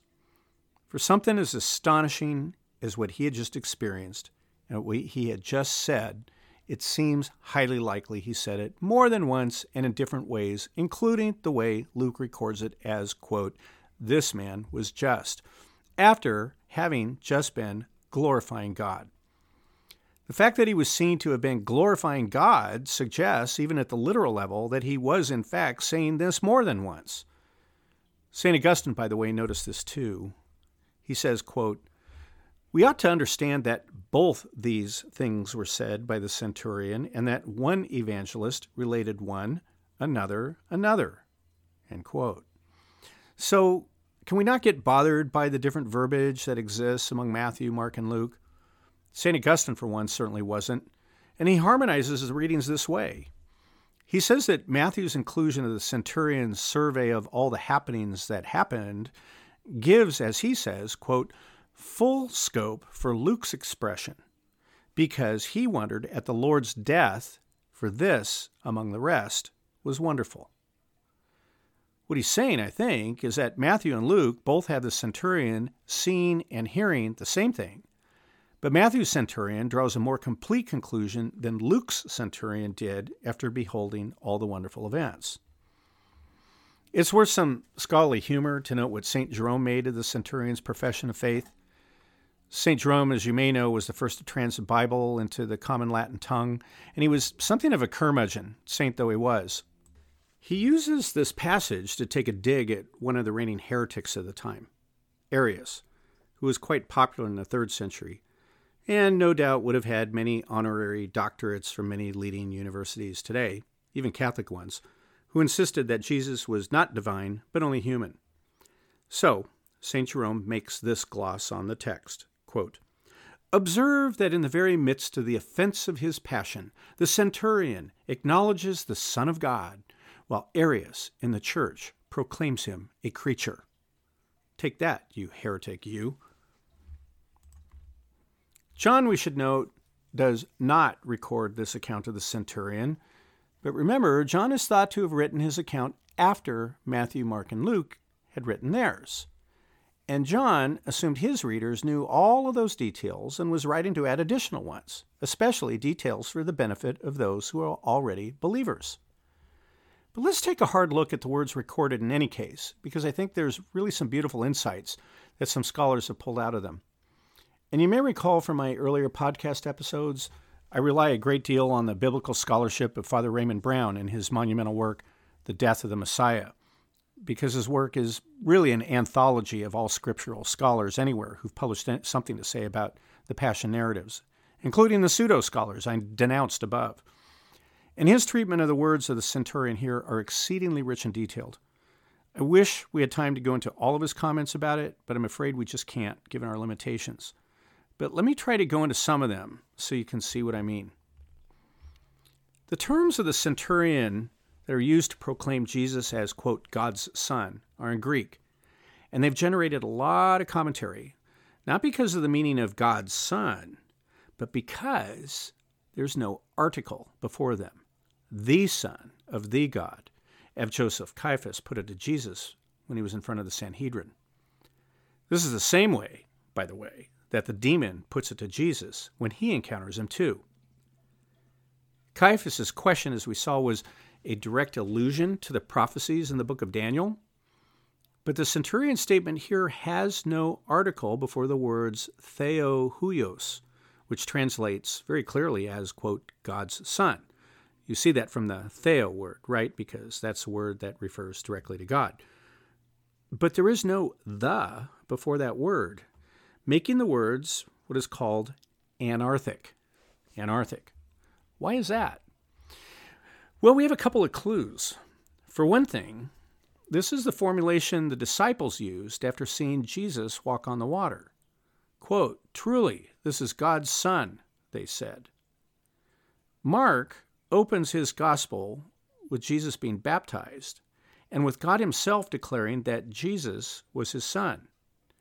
Mark now closes Jesus' life with a human being repeating what God had declared. As Father Brown puts it, quote, "The confession by the centurion and the guards is a continuation of the confession of believers."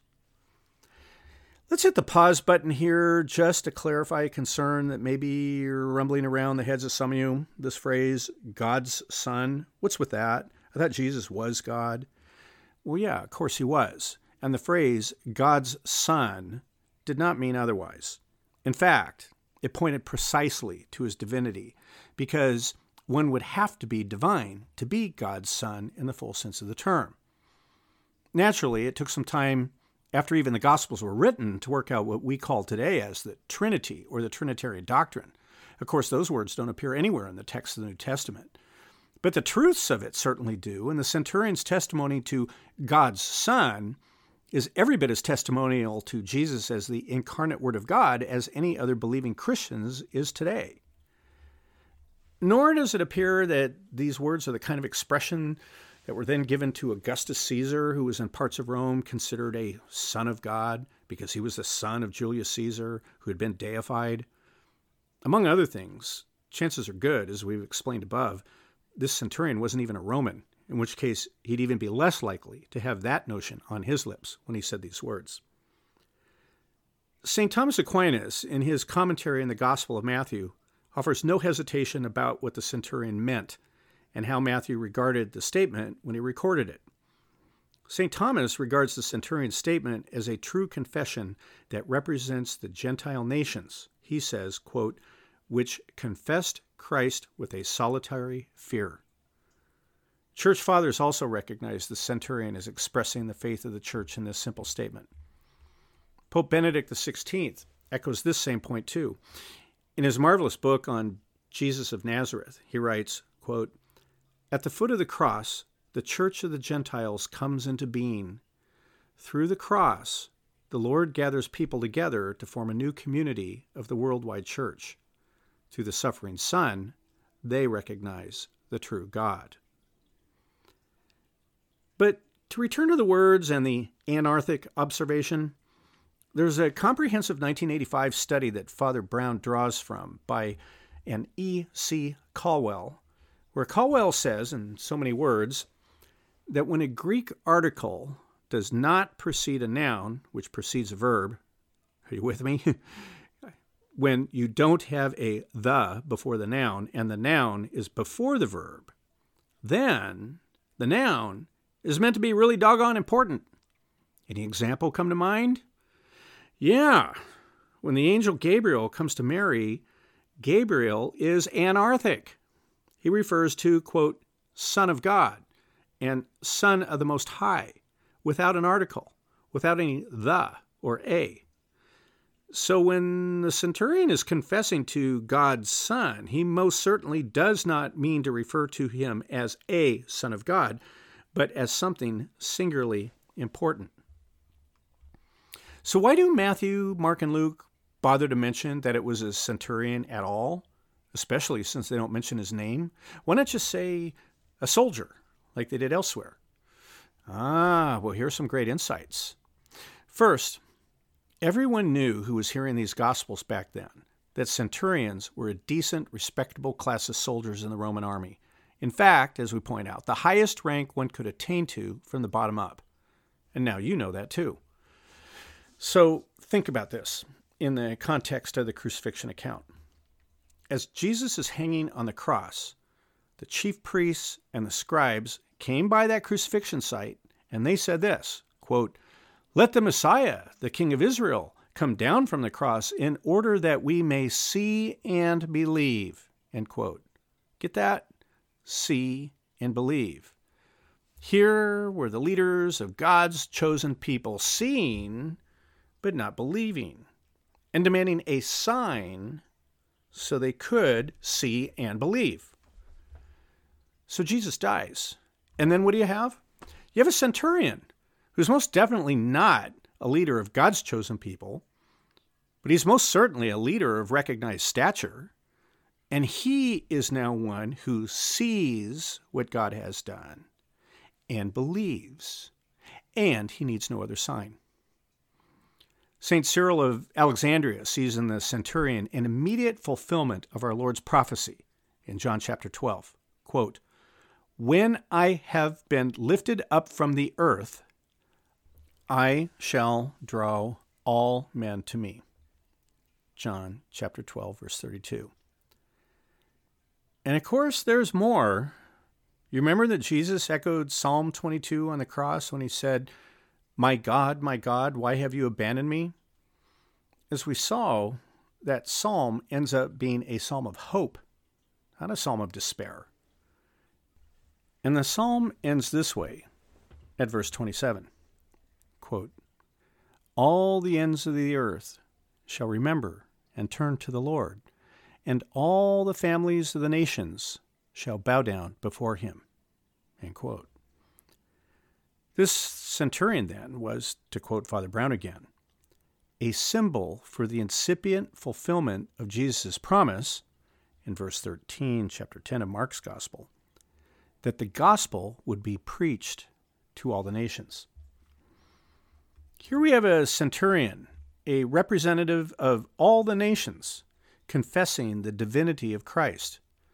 And get this, he was standing under a cross, which had mocked Jesus with the words, the King of the Jews. Yet he could look past that sign, past that mockery, and still proclaim Jesus as God's Son. He and the other soldiers could look past that sign because, as St. Alphonsus Liguori says, these soldiers were the first fruits of the Gentiles who embraced the faith of Jesus Christ after they had put him to death, though through his merits they had grace to understand their sin and to hope for pardon. Now here's another interesting scriptural tidbit. Did you notice how Matthew and Mark began the centurion's phrase with truly? Truly this man was God's son. So guess when was the last time Mark used this word truly at the front of a sentence in his gospel? It was when Peter said, truly, I don't know this man. Notice that Peter also said this man. It's a phrase that almost never happens in reference to Jesus.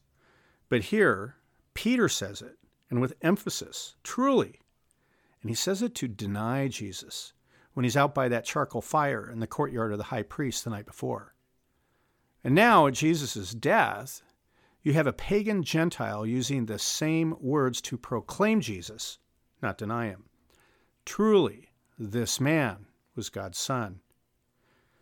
But of course, there are other uses of the phrase truly, such, again, as when the disciples proclaimed Jesus as God's son when they saw him walking on the water.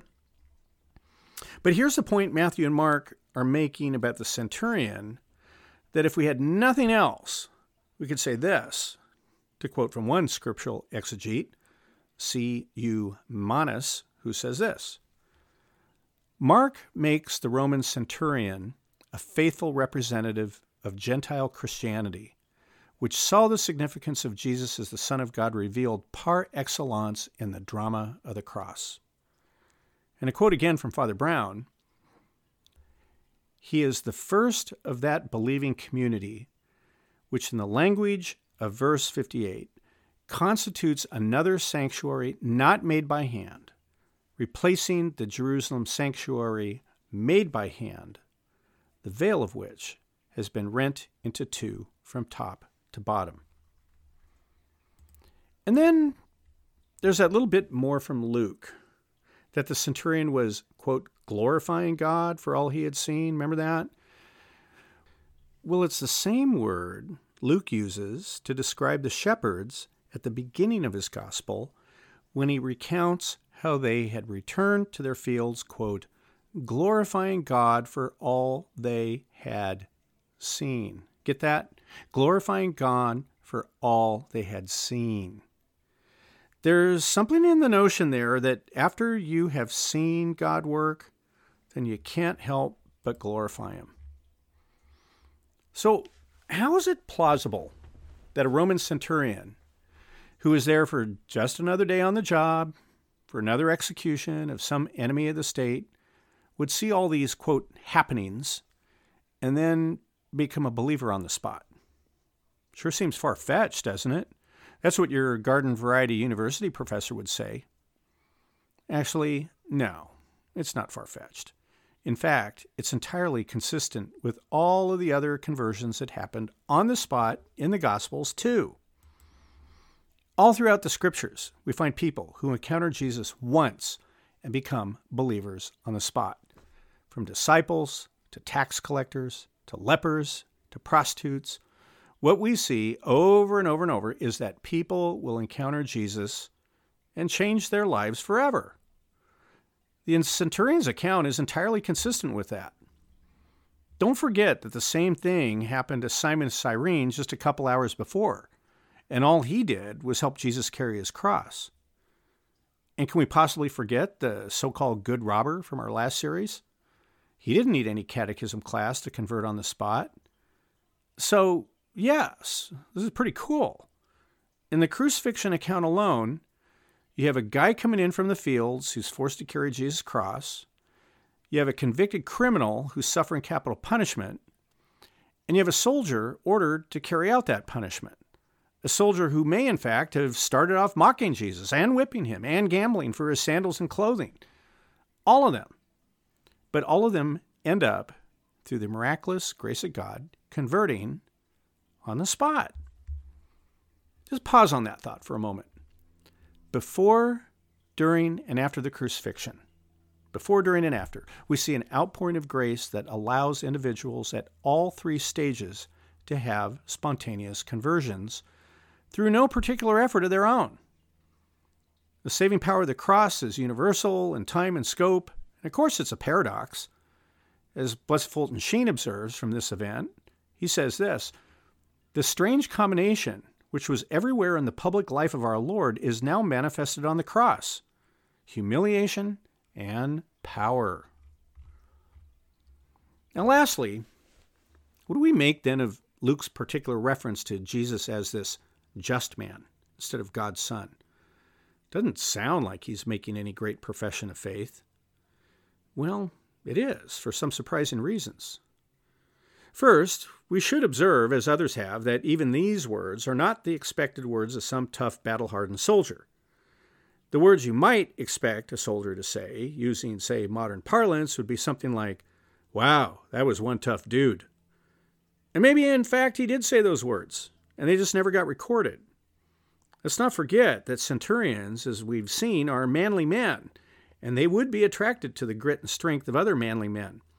And Jesus, who even at times may have appeared as gentle as a little lamb being led to the slaughter, was, in any case, and most especially, before, during, and now at the end of his crucifixion, a most manly man. That alone could have impressed the hell out of a centurion and the other soldiers. But that's not what seems to have also impressed them. A centurion doesn't praise Jesus for his bravery, his heroism, his restraint. He doesn't say he was a good man.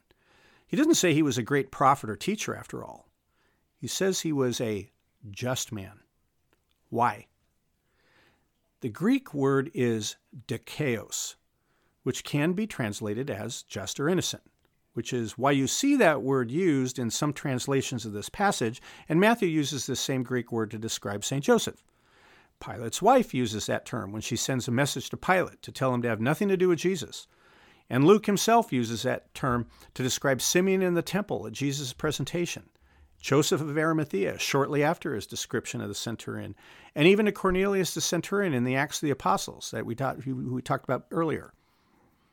If Jesus was simply a just man, like all these others were, then, well, that's not saying anything particularly significant. And for that reason, scholars have debated this passage in Luke extensively. Probably the best explanation, I think, anyhow, is understanding the context in which Luke was writing this. We identify Luke's gospel as one of four gospels, but Luke wasn't thinking that. He wasn't thinking that his gospel is merely part one of his story and part two would continue in the Acts of the Apostles. In the Acts, he makes crystal clear that Jesus is the divine Son of God, and he unfolds that story through the revelatory events to the disciples in it. So to call out Jesus right here at the crucifixion, the divine Son of God, kind of jumps the gun and robs him of the unfolding story he wants to tell.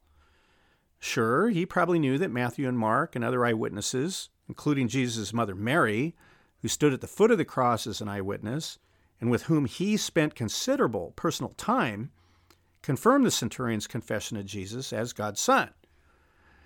But Luke, shall we say, used the centurion's other words to focus on Jesus' innocence, so he could let Peter and Paul tell the story of Jesus' divinity later. Now also, using that word, dikaios, lets Luke give some terrific allusions to other scriptural passages, like Psalm 19. This was the psalm Jesus echoed when he said, "Father, into your hands I place my spirit." Well, guess how Psalm 19 continues? It says this, quote, "Let the lying lips be struck dumb, which speak instantly against the just one," the dikaios, in pride and contempt. There's that wonderful passage in Wisdom, chapter 3, verse 1, that we often hear at funerals. "The souls of the just are in the hand of God." That's the soul of the dikaios, by the way, and where we read in that passage even more that the wicked adversaries are plotting to destroy the just one, again, the dikaios, who professes himself to have knowledge of God and to being a child of God and for saying God is his father. So the centurion's word a coincidence? Yeah, right. And the parallel to the Book of Wisdom gets even better. There, the adversaries of the just one say, quote, "If the just one," the dikaios, "is the Son of God," same words, by the way, Matthew and Mark are using, "then he," that is God, "will help him." Wonder who just got done using those same words about Jesus at the crucifixion, and in the likely presence and hearing of the centurion. I wonder if the chief priests had got up that morning with a little reading from the Book of Wisdom. Actually, no, they wouldn't have. They had pulled an all-nighter. But they surely had read that passage at some time or another, and I'm sure lectured about it. Imagine that. Also, calling someone a just one was a direct reference to the qualification of the Davidic king that was expected to rule over Israel. It pops up in Jeremiah, Zechariah, and even in the Song of Solomon. But it's especially referred to in the book of Isaiah, and Isaiah's account of the suffering servant. Guess who the suffering servant is? The just one, the dikaios. Can the allusion be any clearer? This is why Father Brown concludes this. By using just of Jesus, the centurion was preparing Luke's readers for the references to Jesus as the just one in Acts chapter 3 and 7, a title given him in relation to his having been put to death. So, if we see that Mark seems to like having bookends in his gospel account, where he has God at the front end declaring Jesus his beloved son, and then he has a pagan Gentile centurion at the back end confirming it, Luke seems to like bookends too. At the front of his gospel, he gives us Simeon, who's the first one to see Jesus in Jerusalem at the temple. And he says this, quote, "My eyes have seen the salvation that you have made ready in the sight of all the peoples, a light to be a revelation to the Gentiles." Yes, to the Gentiles. Yeah, think about it. The very first time Jesus is brought into the presence of the temple, the principal locus of faith for all of God's chosen people, the first time a prophecy is made that Jesus will now be the light given to be a revelation to the Gentiles. And then here, at the end of Luke's gospel, he gives us this. And I'm going to let Father Brown say it again. The first one to see Jesus in Jerusalem after his death is this centurion, who glorifies God and by confessing Jesus becomes an example of the salvation brought to the Gentiles. As I like to say, you can't make this stuff up. Now, there's a small postscript to the centurion at the cross. Mark tells us that as evening was approaching, Joseph of Arimathea, a prominent member of the council, had gathered up courage and went to Pilate to ask for Jesus' body.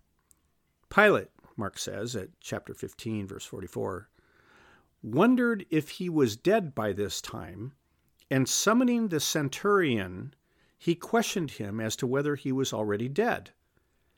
And after learning this from the centurion, he granted the body to Joseph. Now, once again, we have an interesting story of action and inaction. Arimathea is afraid of Pilate, but he gets his courage together, and he uses his stature as a respected member of the Sanhedrin to seek an audience with Pilate. He says, I'd like to have Jesus' body. Pilate says, what? Is he dead yet? Arimathea says, yes. Pilate doesn't trust him, so he sends an aide to Calvary to summon the centurion to him. You got to wonder, what did Pilate and Arimathea do in the meantime? Hey, can I offer you a drink? We just got in a fine barrel of beer from Egypt. How are the wife and kids? Oh, I remember. You're celebrating your feast tonight. Would you rather take a seat in the portico?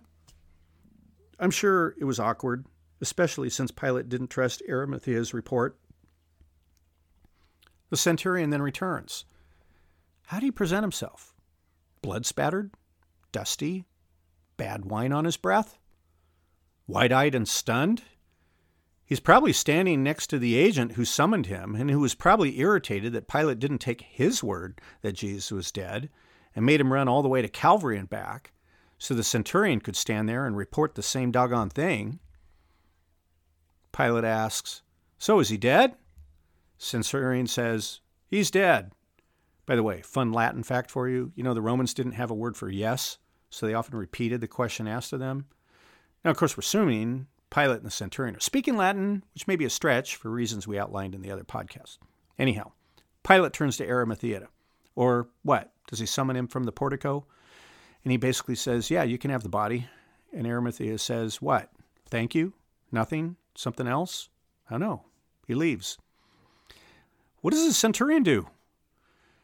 Does he say, Commander, you will never guess what I saw today? Maybe he does. And maybe Pilate says, you'll never guess what I saw today, too. Does the centurion tell him what he saw and believed, that this crucified convict was God's son? Maybe yes, maybe no. There were others under Pilate's command who likely told him that before. The centurion who told Jesus to just give an order so his servant could be healed. How about Zacchaeus, one of his chief tax collectors, who told him about how he climbed a tree to see Jesus, only to have Jesus come and invite himself over to dinner? Who knows? Pilate had softened up a bit by the end of that day, after what he had seen too, and he might have been just a wee bit tolerant with a trustworthy centurion with whom he had likely traded plenty of other tales in the barracks of the strange and bizarre in this bizarre foreign land. You don't think Pilate also saw the sun darken that day, or feel the earthquake, or heard the high priest screaming about their holy curtain being torn in two? Whatever happened, the centurion walks away, an incipient believer. And how about Pilate? Stands there, staring into his evening cocktail, a confused skeptic. And how about Pilate's wife, Claudia Procula, standing around the corner, glaring at him? But this is all stage exit right for our centurion on this divinely scripted play of life. We don't hear about him again. And alas, we just don't know if he's one of the other five centurions Luke will tell us about in the coming years that we talked about earlier. He becomes lost in history and recreated in legend. We need to take a final look at John's account of the crucifixion scene. He doesn't mention any centurion as such. After Jesus had died, he just mentions, in chapter 19, that the soldiers came by and broke the legs of the two robbers and declined to break Jesus' legs, seeing he was already dead. And then it says, one of the soldiers pierced his side with a spear, and blood and water came out. Was this our centurion we've been talking about? We have no idea. We do know, however, that this passage has given to some of the most extensive and rich theological commentary on the significance of both blood and water coming out of the sides of Jesus, how it serves as a deep symbolic source of salvation, divine love, and the sacraments. But I'm going to let you ponder that separately. One little item you might be interested to know, since we've been talking about how centurions are supposed to be experts with spears and javelins, called by the Latin pilum that we've talked about. Did this soldier pierce Jesus with a pilum? No. It was a lance, which is different than a pilum. Pilum is a heavy spear. A lance is a lightweight spear. And military historians can talk to you all today about different kinds of weapons. I'm not going to. I'm just going to satisfy your query, as was mine, whether this was a pilum or not. It was not. But here's what's fun out of this. Kind of. The Greek word for lance is longe, and it's from that word that tradition has given us a name to the soldier who used it. Longe, Longinus. Yes, Longinus. Pretty much everyone has heard of Longinus, haven't you? Was Longinus the centurion, or was he someone else? All right, let me stop here, please. And will you allow me a bit of an editorial? I can't say I want to do this, but I feel like I have to here, especially since I said this guy's name. When we're in the realm of history, we're in a realm confined by known facts.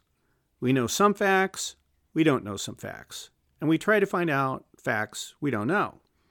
And we draw conclusions about what we know or don't know from those facts. And then we argue about those conclusions based on the facts we know or don't know. That's what historians do, and they'll always do. Who shot John F. Kennedy? Well, we know some facts. We don't know other facts. We form conclusions, and then we argue about those conclusions. And then we make movies about those conclusions, and maybe someday we'll find out more facts that alter those conclusions, and then make more movies. But we're in the realm of scriptural interpretation. We're in a realm that takes into account history, which is to say, we're in a realm that takes into account facts that we know and facts that we don't know. The believer, of course, comes at Scripture believing it to be the revealed Word of God. The non-believer comes at Scripture differently. I get that. I don't want to go on those differences, except to point out that whatever conclusions a believer or a non-believer draws from the text of Scripture are drawn from facts that we know or that we don't know, or that we think we know. Look, if that sounds like a truism, it is. Conclusions about the text of Scripture are drawn from the text of Scripture and from facts we know, or think we know, or what we don't know. So why is this important? Because legends are different. Legends are unconfirmed facts. They may have a basis in fact, or they may be entirely made up. We don't have enough facts to know if the legends are true. Strong local traditions might help. They're not worth nothing, and they might even amount to evidence. That's why so many places reputed to be holy sites, whether it's the cave at Bethlehem or even the location of Calvary, those make compelling claims to be actual historical sites. We have a chain of custody that can be proven through accepted word of mouth. It also helps when you have Romans who try to desecrate those spots by building pagan temples over them. Thank you very much for letting us know where our cherished event happened. Now get out of the way. And when you have miracles associated with local claims, like St. Helen did with the nails and the wood of the cross, okay, I'm listening. But apart from those things, when you're left only with stories and nothing really else, you're at the level of pure legend, and then all you have is a story that sounds interesting. But so is fiction. And fiction, by definition, is not true. So far in this lecture, I've tried to stick to facts we know in discussing history and Scripture, and to avoid straying too far from drawing conclusions based on facts we know and facts we don't know. And thankfully, as I hope you've seen, there's a lot we can know. And there's a lot I think that's inspiring too, especially for those of us who are believers and believe that the gospel accounts are not only true and historical, but, well, cool. I don't feel the same, though, from here on out, where we leave behind historical facts, many of which we can know, and Scripture, which we believe to be true, and move on to the legends of our centurion and Longinus, as we'll call him now. We don't know if they are one and the same person. They might be separate people. The Orthodox think so, and I think so too. And someone else who thinks so, who continues to surprise me, by the way, is Anne Catherine Emmerich. I talked about her at the outset of the series and explained how she had this high-definition movie-like vision of our Lord's Passion, and there's much to commend to it for meditation. Although we need to be clear that it's not canonical, and there are a host of issues that exist regarding it that, keep us or the church from ever affirming any of the details in it. But she sees the centurion and this lance thruster soldier as two different people. The former, she says, is named Abinadar, while the second one she sees as Longinus. And that's why, by the way, if you saw Mel Gibson's movie, The Passion of the Christ, he features two different soldiers by these two very different names. So in fact, while, these details may be fine for her and for good theater, at the level of Scripture, I see good reasons why they should have no names at all. Remember, these soldiers are the symbolic representatives of a class of people, and the notion of their representation is better made when they don't have names than when they do. Remember, don't forget, it's Jesus who's the center of this crucifixion account. We don't know what happened to either of these two fellows, whether there was one or two of them after the crucifixion, and we don't know what happened to the lance or the tip of the lance that pierced Jesus' side. There are lots and lots and lots of stories about the centurion or Longinus or whoever those one or two people were, and of the lance used to open Christ's side, and even the tip of the lance. And there are books written about these legends, almost as prolific about those as the Holy Grail. And guess what? I commend none of them to you, because none of them are true, or shall we say, known to be true, no matter what some idiot says on the History Channel. There are all kinds of details that got added into this fictional book, The Acts of Pilate, that popped up in the middle of the 4th century, and how Longinus had been a blind old soldier who was given his sight back when some blood from Jesus' side dropped on his eyes. Okay, cute. But stop making stuff up. You know, you heard I was a scoutmaster, and I feel like I can tell pretty good stories around a campfire. But that doesn't mean they're true. And I feel like I can make up a whole bunch of stories about our centurion and or Longinus that are a whole lot better than the many legends surrounding them, or him, or whoever. But that doesn't mean they're true. Maybe we'll get some facts someday that'll lend truth to one or more of the legends. I'm not holding my breath. And I can make up some great stories about the Holy Grail too, if you're interested. Others certainly have. So tell you what, here's my point. I'm not going to go any farther than the church has regarding our centurion, or Longinus, or the Holy Lance, as it's called. From the earliest of times, Christians revered the centurion. They assumed he was the one with the lance, and they gave him the name Longinus because of it, and they assumed he was counted among the saints in heaven. Period. And no doubt, from the facts we've seen, they had good cause to do so. Just as much for Simon of Cyrene, who merely carried Jesus' cross, and St. Dismas, as he's called in some traditions, the robber who asked Jesus if he would remember him when he went into paradise. We have excellent grounds for believing they are saints in heaven because the early Christians thought so and because they had good grounds to think so.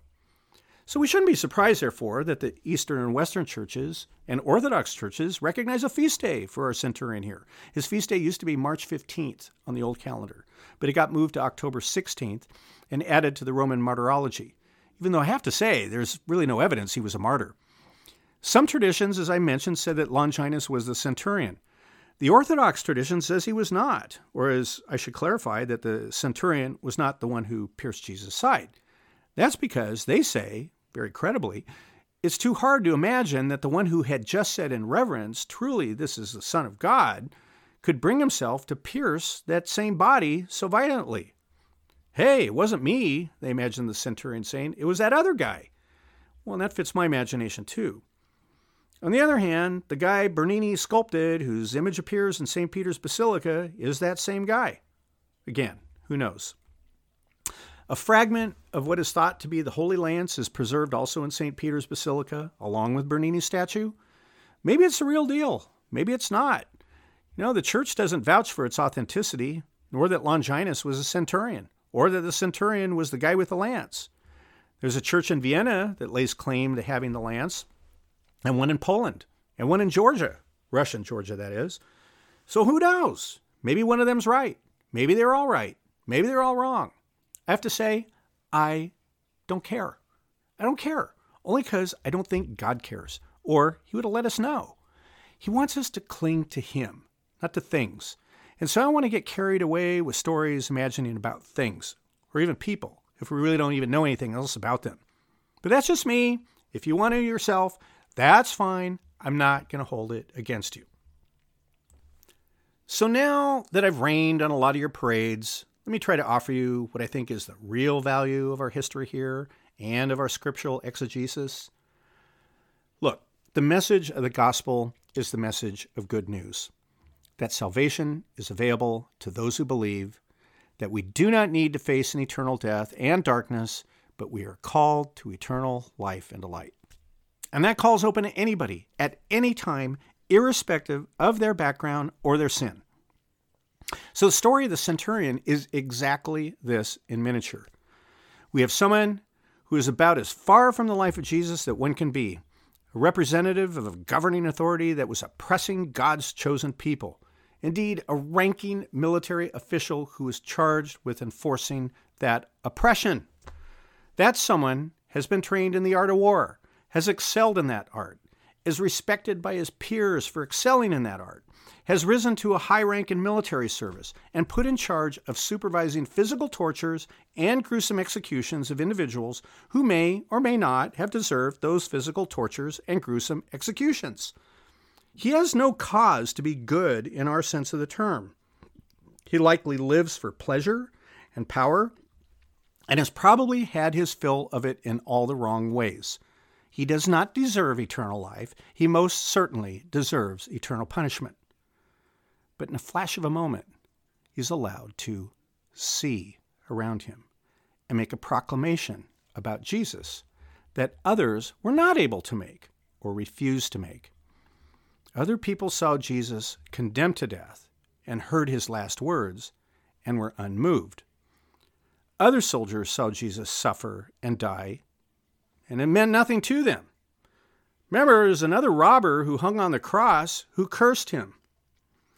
What allowed this centurion to profess that Jesus was God's son? What in his background prepared him for this? Anything on his own? Anything, shall we say, apart from a pure gift from God? No. God wants us to see that even the most dire of sinners, the most hostile of enemies, the coldest of executioners can still be saved. This is an extraordinary lesson. It's a lesson for you and for me. Because apart from God's grace, we too deserve eternal punishment. O blessed centurion, we thank our Lord on high for the most exquisite grace he gave you. Pray for us so that being inspired by your example and assisted by your prayers, we may live a holy life, die a happy death, and reach eternal life to praise and thank God in heaven with you. Thank you very much for listening. If you like this, can you please do me a small favor?